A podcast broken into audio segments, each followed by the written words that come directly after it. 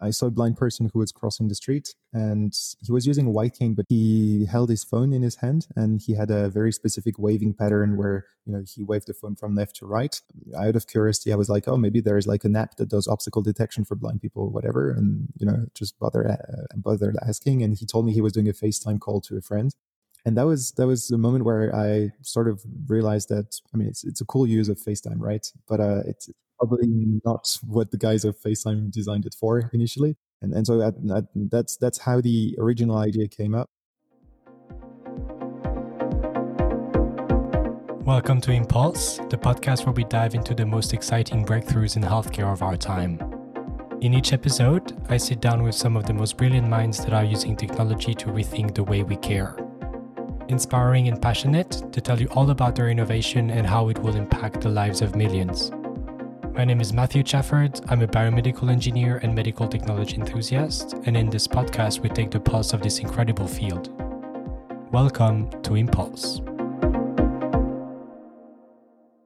All right. So, hello, Maël. I'm glad to have you with us for this new episode of Impulse. Um, I've been following your activities with uh, a lot of interest over the past weeks with uh, Biped.ai, which is a company that you co founded um, a bit more than two years ago, if I'm right, and which developed a device that supports blind people in navigating their environment using technology that actually stems from autonomous cars and autonomous driving.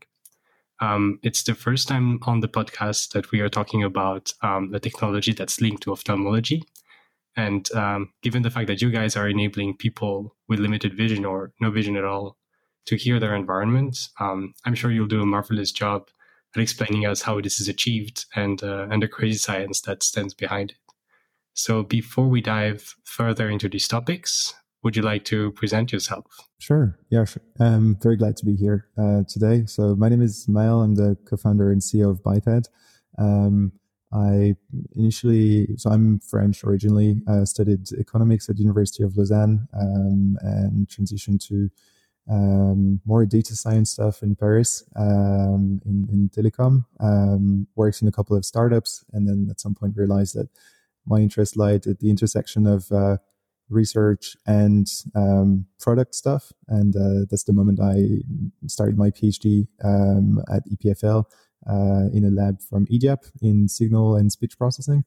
Um, there was a hackathon organized by my lab, and I think uh, after having launched a, a, first company, I always had that in the back of my mind, and so my whole PhD was basically a side hustle um, biped as a side hustle on the side of my my PhD. And at some point, I flipped the the coin and I was like, okay, we got the opportunity to raise some money.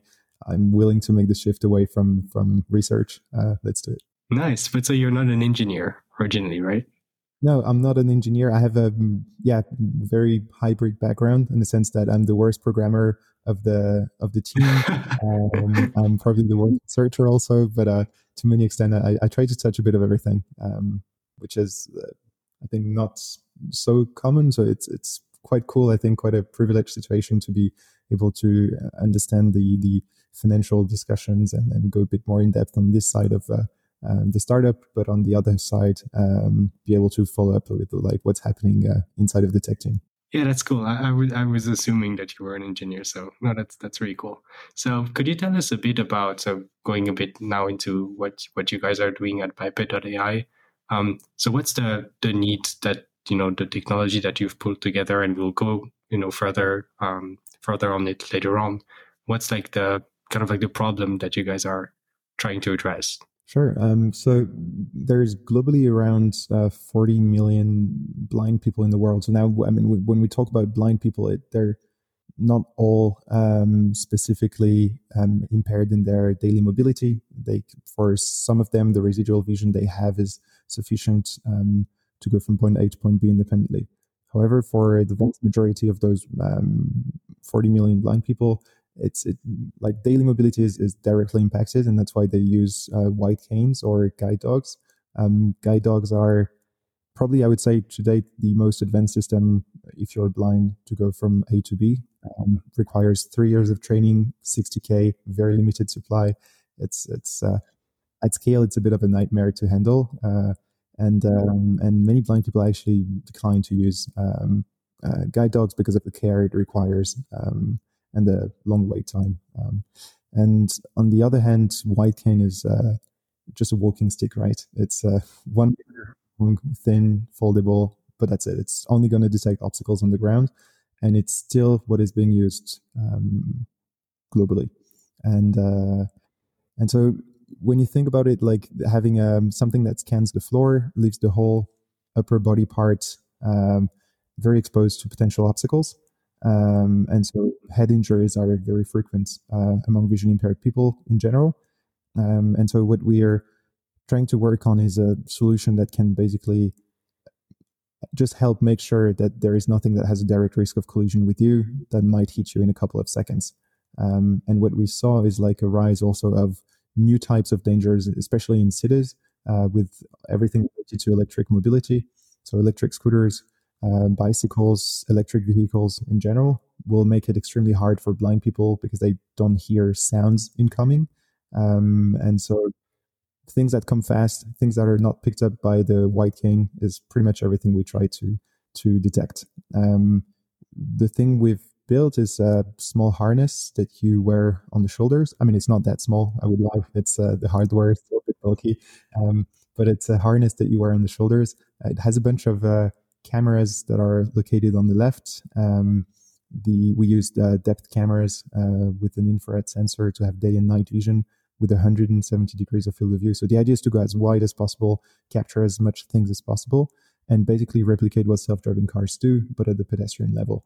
So if there's an obstacle incoming, um, we can basically detect it, we can track it, we can predict its trajectory, and if it has a risk of collision with the trajectory of the user, then we would typically play a sound. Um, and so the sound feedback is just like the parking assist of a car. Um, so if it's coming closer, the person will just hear beep, beep, beep, beep, beep. And, uh, you know, their headphones, AirPods, whatever. Um, what works pretty well is bone conduction headphones because they're open ear. So they don't interfere with the. Um, yeah, the external sounds. Yeah. And, um, yeah, and on top of that, we try to provide uh, GPS instructions, so turn by turn, um, but more classic, just as a convenience because they still use um, GPS systems on top of our system to date, and we try to um, gather everything into a single application. So you've already mentioned a bit like what the, device is about, how does it work? Um, is this um, um, a substitute to the cane or the dog that you mentioned, or do people still depend on that in a way? That, that's a good question because I mean we we to be honest, like we initially went with the you know bold message that we were going to replace stuff. Um, I think turns out like uh, no, uh, we're we're really acting as a, as a complement to whatever they're using uh, for various reasons. I, but uh, just to give a high level uh, overview of this, um, there is like mobility training is a whole subfield in uh, in low vision rehabilitation. Um, once you have to deal with the fact that you lost sight or that you're gradually losing sight, you have to get trained by occupational therapists and orientation and mobility trainers. And so people train up to 50 hours to learn to walk with the white cane and removing that with a device where you claim that with like 15 minutes of training, you're going to get like fully replace whatever has been learned the other, um, you know, the other way with the white cane is hardly going to cut it. Um, so the white cane is very useful for signaling purposes. Um, so we have in our design integrated the fact that we, don't want to film what's exactly on the ground. So the first meter is actually not filmed by our cameras, mostly because we want the white cane to stay there um, for signaling purposes, um, just so that you know. I, I think whenever uh, everybody has some sort of empathy at some point when you see a blind person struggle with a white cane, you always offer help, and that's I think something that's always uh, always useful. Um, plus the fact that there is one underlying challenge also once if you remove the white cane it's like how do you convey ground level information that is you know textured enough and precise enough that you know yeah with sound it's a bit hard yeah yeah it, sound is a massive bottleneck uh, right and and so far as we can't we can't do i mean you can think of uh, haptic feedback or other yeah, type vibrations of or possible mm-hmm. um, but the sound is is probably the the richest kind of feedback you can give after um, like visual feedback. Um, but I think if look into the, the, the data transfer rates that you can have visually versus uh, within yeah. channel, uh, you go anywhere from tens of, of megabits per second to a couple of kilobits per second. Um, so there's a big bottleneck, and you need to choose wise, uh, wisely what you convey as an information. Um, plus, that we try to really optimize sequences where there are no sounds at all being played. That's more for convenience and usability, um, because people would just drop out of the the whole thing if if we were to generate too many sounds. Yeah, and I think the so this idea of using um, autonomous driving technology to support blind or people with limited uh, like limited vision. Um, I think that's that's super. You know, that's kind of like smart in a way because I don't know if they are like you know if you have like competitors doing like a very similar thing and leveraging the same type of technologies. Um, I was wondering where the where does the idea come from? Is it from your nearby surrounding where you have someone in your you know in your life who has limited vision or impairment and you know you you got the opportunity to to understand a bit like what the problem was and how did it came across. It's um actually a random encounter. Um I, I, was working close by the ophthalmic hospital in, in Lausanne, um, and I I saw a blind person who was crossing the street, and he was using a white cane, but he had a very uh, he held his phone in his hand, and he had a very specific waving pattern where you know he waved the phone from left to right, and out of curiosity, I was like, oh, maybe there's like an app that does obstacle detection for blind people or whatever. And, you know, just bother, uh, bother asking. And he told me he was doing a FaceTime call to a friend. And that friend was actually helping me obstacle. And, um, and that was that was a moment where I sort of realized that I mean it's it's a cool use of FaceTime, right? But uh, it's yeah, probably not what the guys of FaceTime designed it for initially. Uh, first, you need to have someone who's there, and how do you know that when you film something on the left, it's actually there's yeah, you have a very limited happening. field of view. Absolutely, yeah. He was holding the phone, uh, uh, holding the phone vertically, and and and so that, that, that's that's how the original idea came up. Um, and um, I realized that we needed ultra wide field of view, day and night, because you know you also, I mean, daily mobility is also impacted. I mean, many blind people still have um, perception of of light uh, or residual vision that can be enhanced by um, good lighting. Um, and uh, and so you also need this to work at night because this is where they might typically struggle. Um, and we also wanted to have some kind of a um, perception of, of depth uh, because you wanted to be able to tell what is you know, how are things moving. I mean, you can there are automatic ways to to do this with a single camera, but it's it's not running fast enough. And so those were a bit like the constraints to get started with. And so I started to look a bit what exists currently and why, you know, why is it the best thing he found, like to do a FaceTime call to a friend.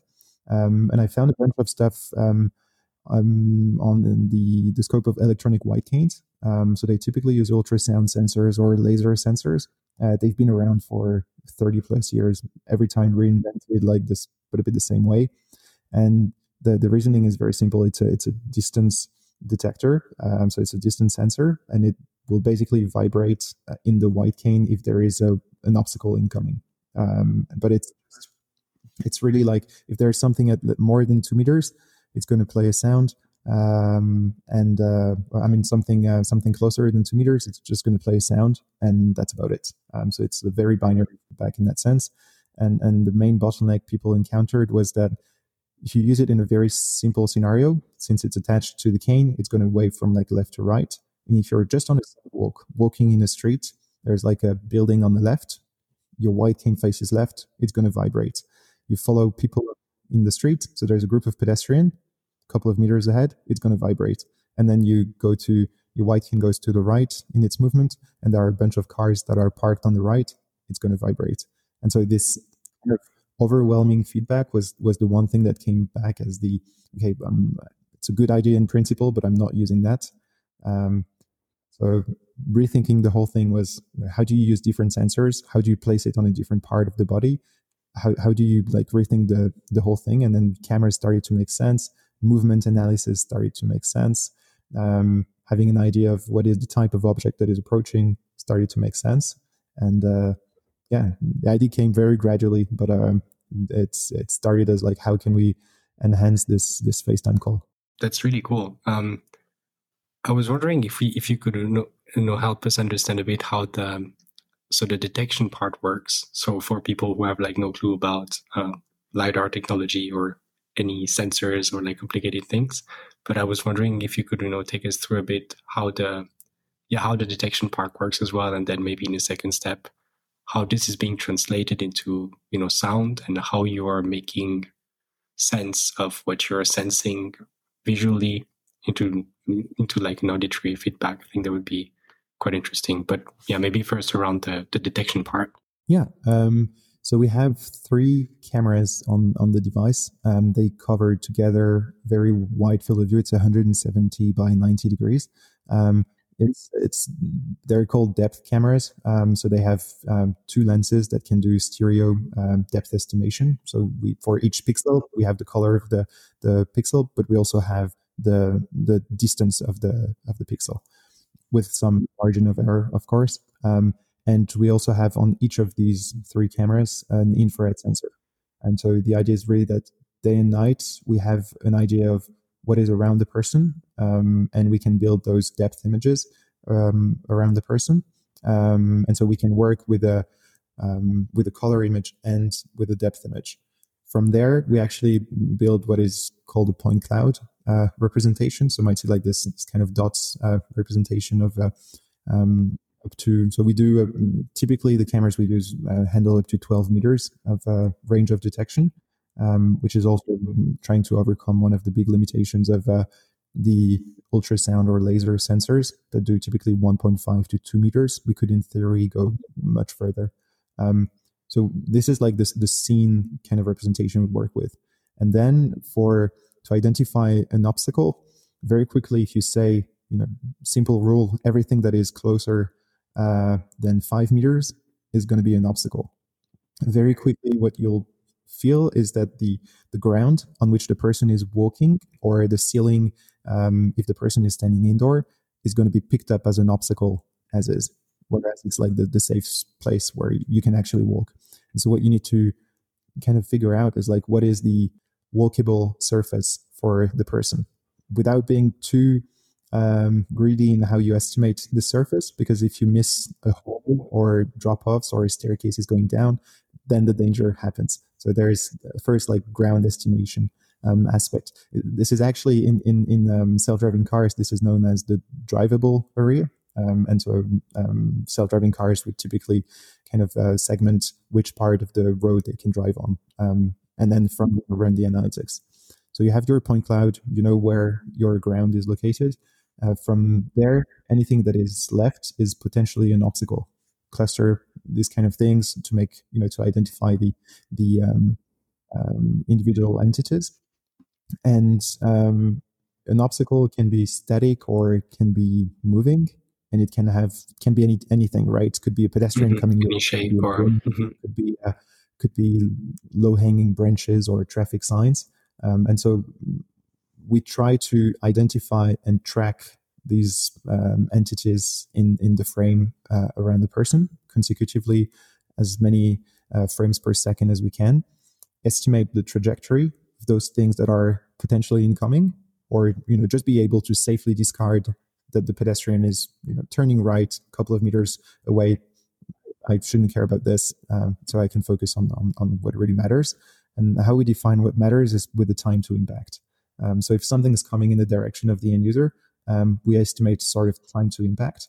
And if we know that there is um, a risk of collision from there we actually prioritize um, this information and we provide an audio feedback.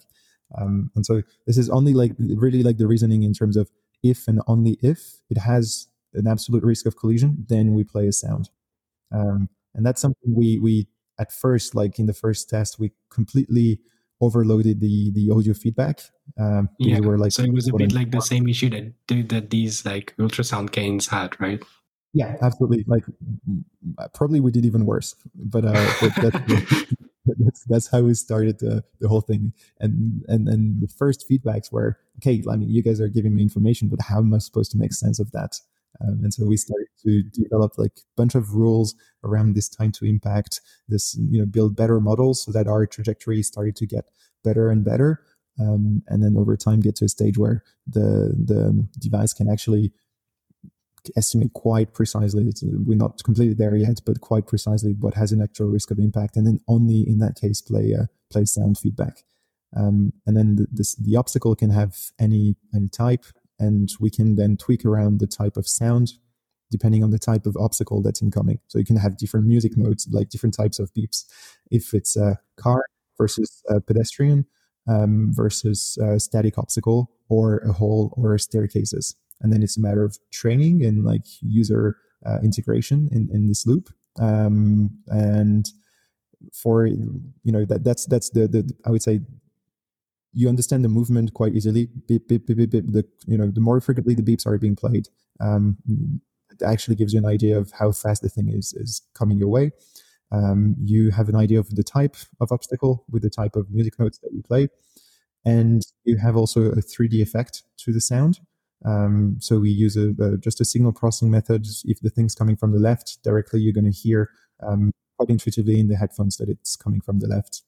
Um, if you wear it with AirPods, for example, we're going to even apply the head tracking from the AirPods.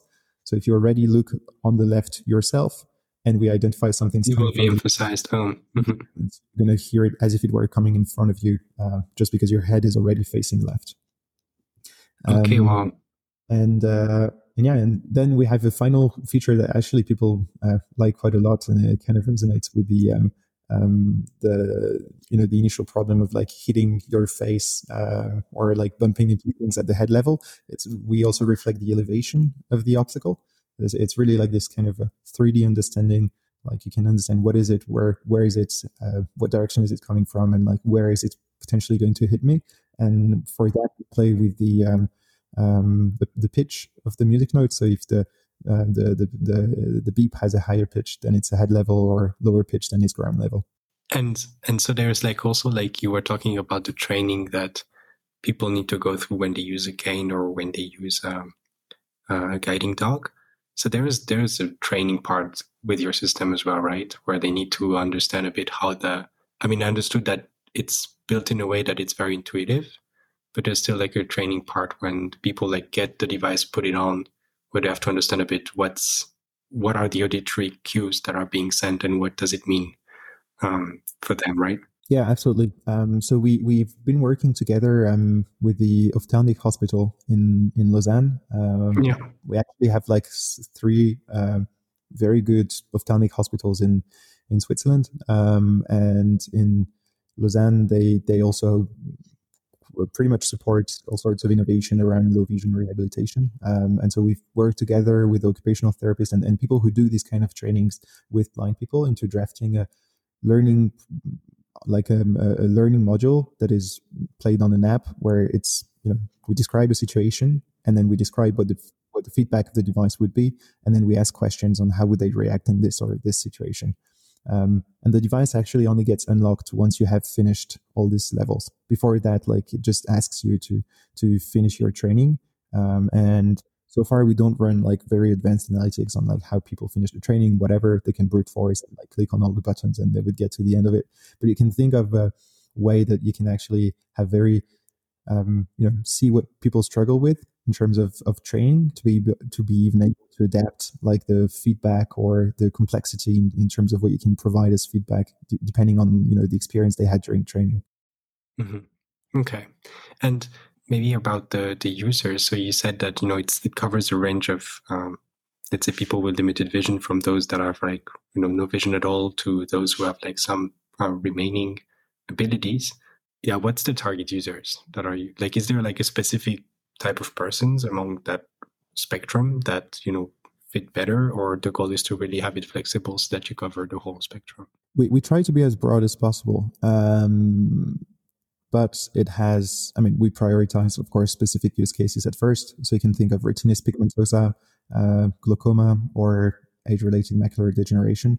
Um, those are like the most common diseases that would impact vision quite rapidly and that would impact mobility um, as is. Or people who are born blind. Uh, it's quite rare, but it happens. Um, yeah. We've we've tested it with a, a, couple of people who were born blind. Um, so I mean, in, as long as your daily mobility is somehow impacted, um, that's that's going to be our our our target group. Um, now the we we don't focus on kids too much because they haven't finished uh, white cane training, and there is I think one trade off that we are really seeing um, among potential adopters is the the residual vision that you have and how comfortable you feel walking without any assistive technology is sort of going to tell you if you can accept wearing a device like ours that is a bit more bulky. Um, and and we really see this this barrier between what you define as legally blind uh, you know having correct vision below a certain threshold and and we typically see this kind of of uh, um, border also applied to us, right? Those who are usually you know, legally blind would be willing to take the trade off of wearing something that is a bit more bulky, as what we do. Um, and people who would be really in the visually impaired um, spectrum, uh, but not legally blind, would maybe struggle in like many cases um, for uh, their mobility, especially you know bright light or low light um, specific situations. Um, but the, they wouldn't use it all the time and carrying the thing the whole time and having it, you know, it's, it's, it's, I think it's a common feedback we get. And I mean, you got to pick your fight. And we're starting with the, I would say the, the, the hardest use case at first.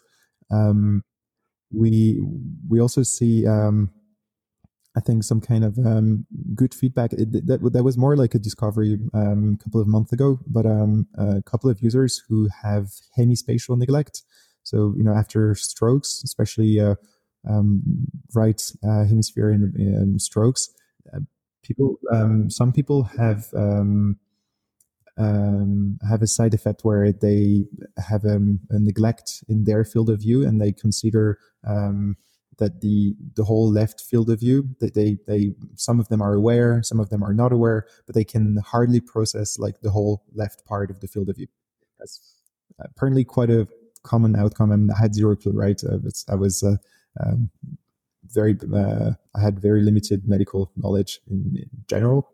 Uh, and so people came up with a use case, and I was like, I mean, sure, if we can just filter out like all the obstacles um, that are on the right and say, okay, that's something they see, but everything that is on the left, okay, we can um, focus on this. We, we tested this with a, a couple of people in, in the uh, neurological rehabilitation centers, and it works well. So that was, I think, so far one one cool application that we didn't envision at first, and that people came up with.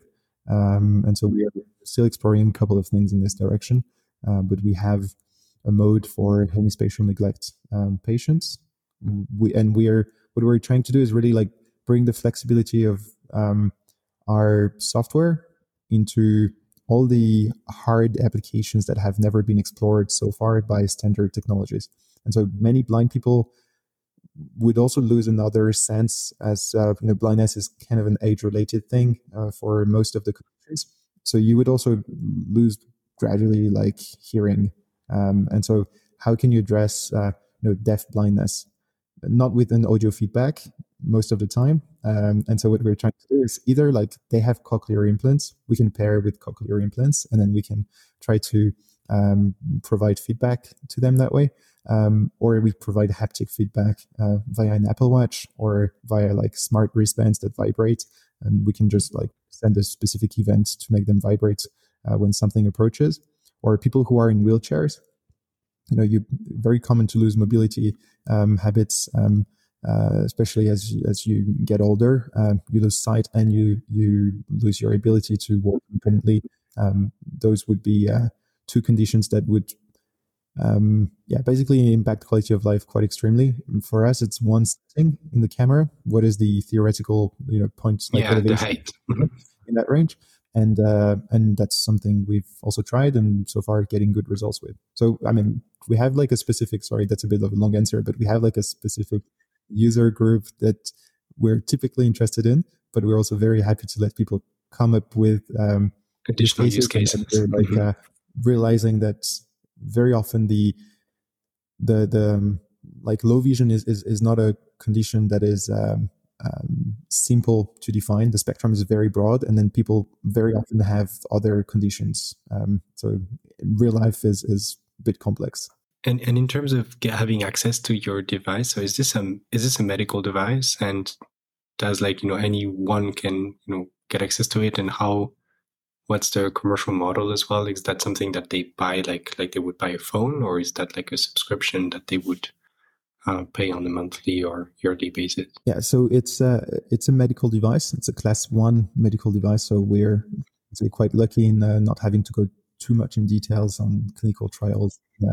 So that was that was rather fast. Um, we are now doing the steps for FDA approval also, um, and it's um, the, the for the business model. the the the standard in our industry is to get reimbursed. Um, so if you manage to get some kind of coverage by health insurances or disability insurances, private insurances, whatever, um, that's that's um, usually yeah that that would be the best. And this is where also you see sales take off. Um, right now what we're doing is a subscription system um, because the reimbursement um, uh, system is very scattered especially for assistive technologies where it's very often like an amendment to like a specific text initially and so every country can literally define this whatever way they want um, and so there is like, yeah, there are lists of stuff that are reimbursed and um, others that never make it to that list. In France, for example, there would be like department by department in like disability um, departmental houses. Um, so this, the steps are very long. Right, right, now, what we do is a subscription system for um, 129 Swiss francs a month. Um, and there is one month of free trial we produce as many devices as we can with the limited capabilities we have. But um, we sold our first three batches, and we're targeting anywhere between 250 to 300 devices this year um, that we just want to uh, dispatch, get feedback, and uh, and uh, yeah, that's roughly where we stand. Oh, that's cool. And is there like beyond um, the use of that technology for um, you know people with limited vision? What are the and we, and you mentioned some other like use cases, but they all pertain a bit to this area. Are there like other areas of application that are like completely different than this one, where you think your device and the technology that you've put together would be helpful as well? Um, yeah, it's. Um, I mean, if if we make good progress on the hardware side, I, I would definitely see that um, somehow elderly people as as a um, more very generic population, as long as they just struggle with one specific aspect of their daily mobility, could definitely be in the spectrum of what we could help with. Uh, you know, think a bit of the uh, um, all the driver assist systems, but like bring it to the pedestrian level, and that's the kind of things we could somehow be building. Um, one, one thing that excites me, like pretty much from the engineering standpoint, is also um, we're capturing data that has so far never been accessed, uh, you know, by um, self-driving car manufacturers because they capture data from point of view of the street. But uh, it's very likely that in a couple of years, um, city centers are going to ban uh, cars, and I mean, you're seeing this trend pretty much everywhere. And so, can can we have like a role in the kind of medium run in the delivery robot industry or anything automated that has to go in like pedestrian areas or like closed city centers? Because like modeling the complexity of whatever is happening in in like pedestrian uh, areas is actually a lot more that's my personal belief but a lot more complex than modeling the complexity of what can happen on the road because there is always going to be a certain um, behavior and, and deviations from this behavior that you might observe on the road. Another driver not paying attention, pedestrian crossing last minute. But this is like the it's a bit chaotic once you start moving to pedestrian only areas. And I think delivery robots could be like a cool application because we, I guess, could play. I mean, could have a good understanding of um, how pedestrians move, um, and and that could be, uh, and build relevant data sets around this. Oh, that's that's cool. I had not thought about about this one. Um, so yeah, I, I, guess that's not something that you're focusing on at the moment, but potentially something you have in mind once you have the the use case for a limit for limited vision nailed down. Yeah, it's it's like we we build data sets. We'll see what we do with it afterwards. But uh, I think that's uh, we'll we'll see what future brings maybe thinking a bit about the users that you have now what what do they say in terms of you know what's the feedback that you hear is this like do they say it's really changing, you know, their life. They're finding it much more, you know, easy to navigate with the device than the situation before that. The the good part is that like the the feedback is improving along the the batches that we produce, which is uh, I think a good sign. First batch was a bit chaotic. Um, but our, like our app was not accessible. I mean, we have an app to control the device, and the app was not accessible as is, and uh, so you could not use VoiceOver to control it, and like all sorts of problems you can imagine um, that prevented the user from like really providing feedback on the actual device and, and, and usage of the device itself. Um, this is cleared, and now we are boiling down to like some of the latest feedback we've had from um, some of the end users, where um, that it, it can sort of free their mind knowing that nothing has a direct risk of collision in the next couple of seconds, um, which was something that we had in the back of our mind, right? It's, it's not only about like the speed at which you walk or the confidence that you have, but I think having your mind free and not having this like constant, I mean, if you do the exercise of like closing your eyes and trying to walk in a corridor, like your eyes are going to like you know shake a bit because you're always going to be uh, feeling that you collide into something. And like removing this layer uh, i think even though they like uh, of course are not as scared as you know a sighted person would be closing their eyes but, but removing this this underlying fear is something that so far we're getting among uh, a good percentage of, of our users um, and others are also focusing on the like speed at which they walk like feeling more confident um, and so that's that's also something like we want to assess uh, quite soon. We we have a couple of ideas on on like things we want to evaluate for the device because that, uh, that all goes in the you know the scheme of how, how do you make your point in like the reimbursement of the device at scale? Yeah, how do you prove the value of these? Like what it brings? Um, because as a class one medical device, like one could argue, like why is it even a medical device? But on the other hand, like class one, is it high enough for something that people are going to trust to move around. It's definitions are as, as they need to be, right? But it's not something we need to assess per se. And and I think it's it's a good thing to to try to explore this. Um, will help us understand our our product better also. Mm-hmm. Yeah, no, that's super interesting. And so you gave us already like a, a very good uh, understanding of what you're working on, you know, this, and I would invite the, the, listeners to, to go to the website and see how the device looks like, because it's really like a, small harness that you wear on the shoulders with, you know, like on one side, I think you have the battery and on the other side, you have like the set of, set of cameras and it's not so bulky, or at least from the pictures, it doesn't look like it's a huge thing. And it probably doesn't weigh like 15 kilograms. um, it's, it's um, 900 grams. Okay. Yeah. So it's, it's, it's super light. Okay yeah. So no thanks a lot that i think it's like i mean first like super useful and i really find this idea of applying you know kind of like a cutting edge technology that's being used for transportation to yeah to like solve a quite prominent medical problem that's super interesting.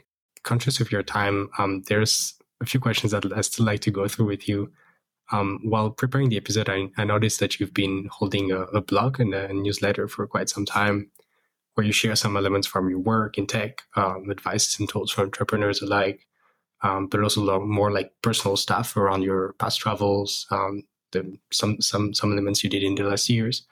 I believe that all of this has fueled your personal experience and contributed to to this drive for doing you know impactful things something that you you seem to embody quite well and um, and that you seem to praise as well. I believe the definition of impact is quite um, subjective, and there are many different ways to to frame it. Um, but I'd be curious to know what would be your own definition of this term and how you translate this into your work at Biped, but also in the remaining areas of, of your life.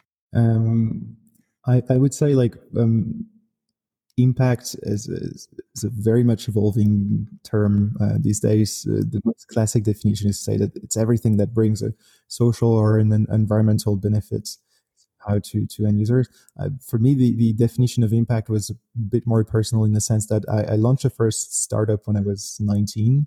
Um, I think for the sake of launching something and like making all the mistakes that I could have, um, um, you know, having studied somehow economics, I was like, you know, I had one class in entrepreneurship. I was like, um, looks like something I'd like to do, and uh, and and that's the kind of uh, things I got into at first. Um, and and throughout this first uh, experience, when that started for three years, but one of the questions that like came back quite often from the end users as we were done pitching is like, okay, but like concretely, what is the value of you know what you're building, or like concretely, what is the benefit that I would have using your thing? And I was very excited by my idea on one end, and on the other, I felt like I still needed to convince somehow um, the you know customers, partners, whatever, that my idea was like quite good.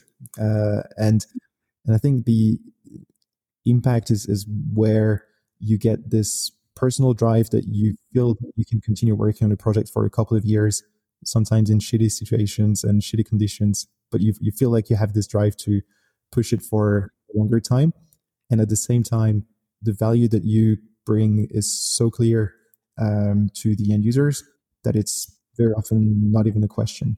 Um, so that's that's that's a bit like what has changed between my first startup and and Biped now, um, with a clear focus on um, I think uh, the the you know when I when I try to assess it like the the quality of life improvements um, because very often like you know, it's easy to say that you're building a software that makes this like X percent faster or it's kind of all of that's super cool. But the you know how's that going to really impact the, the quality of life uh, of someone um, in in in the long run? I think that's so far I've, I've found my my my drive in this. Uh, and see how long this lasts, and maybe I don't know. Maybe like focusing on on, on the niche is is uh, um, you know probably not going to uh, do like niche markets my whole life, but uh, uh, it's something that I that I very much enjoy these days. Oh, that's really cool. Thanks for thanks for sharing that. Um, what resources would you recommend us to to check out in in order to know more about the field in which you work and in which you evolve? Can be books, publications, something a bit accessible, let's say. Yeah, um, I mean, if from a technical standpoint, I think um, there's uh, Tesla uh, is is basically publishing a bunch of stuff on on their AI days it might be a bit technical, but it gives, I think, a good overview of what can self-driving systems do these days. Um, I think that's a bit like the the gold standard uh, in in this industry, and then that that works very well at democratizing the um, the capabilities uh, that these systems can um, have. Um, on the other hand, there is, if you want to check it out, there are a bunch of uh, YouTube channels that are run by uh, blind people um, there's one named The Blind Life, um, and it's some of like I always recommend like taking five ten minutes and watching you know uh, just a um, couple of sections of a of a couple of videos uh, uh, of these guys and and um, I mean uh, I think the the main host is named Sam and he's doing a, um, yeah basically a bunch of uh, videos on how does a blind people do like this this and that testing a couple of stuff and like showing um, how he he handles. Uh, I, th- I, think I think in generally like it, it, builds up the empathy of of knowing how people like can struggle with something that is that might seem like very basic um, to solve, and uh, and it also puts the focus not so much on the um, you know dramatic side of uh, you know having lost sight and kind of things but more on the enabling side like how can technology how can assistive technologies how can like good training help uh, tremendously um, solving tasks that might seem like very simple for us, but uh, it's it's I think it's always uh, quite cool to to check it out if you have five minutes. Cool. Could you share with us um, an anecdote? I, think that goes back a bit to the feedback question I asked before, but like an anecdote from your work at Biped, um, which made you realize the, you know, the impact and the benefit you were bringing into these patients' lives. I, I, would say the uh, in the latest batch that we shipped, we, we do customer support on like on, on WhatsApp. Um, so yeah. we get very long voice notes uh, from from our customers uh, where they talk about like we, we ask them to provide very transparent feedback, and so sometimes like a nine minutes uh, WhatsApp voice note. Oh wow, it's uh, like a podcast episode. um, I mean, because the format, like the voice format, is also very uh, very yeah. convenient, mm-hmm. and uh, and and yeah, we I think we we had like a, a WhatsApp message of uh, of of someone saying that he he it's one of the first units we shipped to UK, and uh, it's you know opening up a new country is always uh, we don't we don't have data in in all these places, so we don't know so much like uh, how the device is going to work. And turns out like it was good, uh, good fit. And, and I think the, the person was very, very enthusiastic and provided great feedback. Um, and he said that he could actually like use it with his guide dog and like walk faster um, than um, he used to and feel more confident doing so, um, which was like a huge win. I think the whole team was very happy about this. But like, next morning, like we get a message from the main distributor uh, in in the UK who's like, uh, "Hey, can we talk?" Uh, you know, I mean, one of the people talking around this, but just because like the message spreads super quickly. So so once I think it's it's niche markets, but it's also very densely connected for all this uh, kind of tech and assistive technology ecosystem. Uh, so yeah, that's one of the uh, was one of the the cool wins recently. I mean, among it, like imagine like shitstorms also that we have to go through, but but at least like once you have one of those, it's it's quite cool. Really cool. so at every episode, I, I I really get inspired by by the guests that I have the chance to to receive and to meet on the on the show, and and there's no exception for you um, there's certainly other persons that you also look up to yourself that are also you know advancing in a way medical progress um, if you would recommend one of them as a potential guest for the podcast who would that be and why would you recommend her or him I think I would probably recommend. I, I saw him yesterday, but um, Julian from Adaptive Biosystem. Uh, they're also based in in Biopole uh, in Lausanne, where we're located. They're think, uh, yeah, I, I, I, won't dive too much in, into what they're building, but uh, they they launched some stuff recently, um, and uh, and I think it's it's one of the like very cool startups that we see around Lausanne, and a team that has a like massive speed of execution, um, and uh, and is uh he's a great guy, so definitely recommend having a having a chat with him. Cool. Yeah, I think he's uh we discussed it before the recording. I think he's uh, he's also like someone who's we studied together um, it's funny because there's plenty of guests who are, you know, still working at the biopole. And I always try to find like, you know, let's say guests that are, you know, beyond this ecosystem, but there seems to be like so many th- interesting things to cover that I'll probably come back to that. How can we get in touch with you? Um, over LinkedIn, per email? Um, yeah, over LinkedIn is usually um, it's where I'm probably responding the the fastest. Um, otherwise, I have my blog um, that has all my links. Um, but that would be maelfabien.github.io. Yeah, I'll put the links in the in the show notes. Um, is there anything you'd like to add before we wrap up? No, I think uh, just a big thank you note. Uh, I think that was uh, quite cool also to be able to go on a bit more in the, I guess, on the side of the topics that you would also usually cover. And uh, it's always I think a cool chance to talk about assistive technologies um, because I mean we do stuff for blind people, but assistive technologies in, in general help. Yeah, as a field reach broader. Mm-hmm. Many fields and uh, and AI is is helping in, in various ways. So I think there are like a bunch of uh, interesting uh, discussions uh, still to be held on this. Really cool. No, thank you so much for your time. I, I learned a ton of things. I knew nothing about, you know, autonomic vehicles and didn't have so many interests in that. And now I, you know, hearing about your application, I think it's it's so relevant and useful. So yeah, super super thankful for your time as well. Thanks, Matthew. Thank you for listening and making it all the way to the end of this episode. I hope you enjoyed it. All the notes are available in the episode description. If you liked it, don't hesitate to share it with your relatives, friends, or colleagues and subscribe to the podcast. I would be extremely grateful if you could leave a five star review on Spotify and Apple Podcasts. It really helps Impulse move up in the rankings. Feel free to reach out to me by email or through LinkedIn if you want to share your feedback, questions, or suggest potential guests. Thanks a lot, and see you in the next one.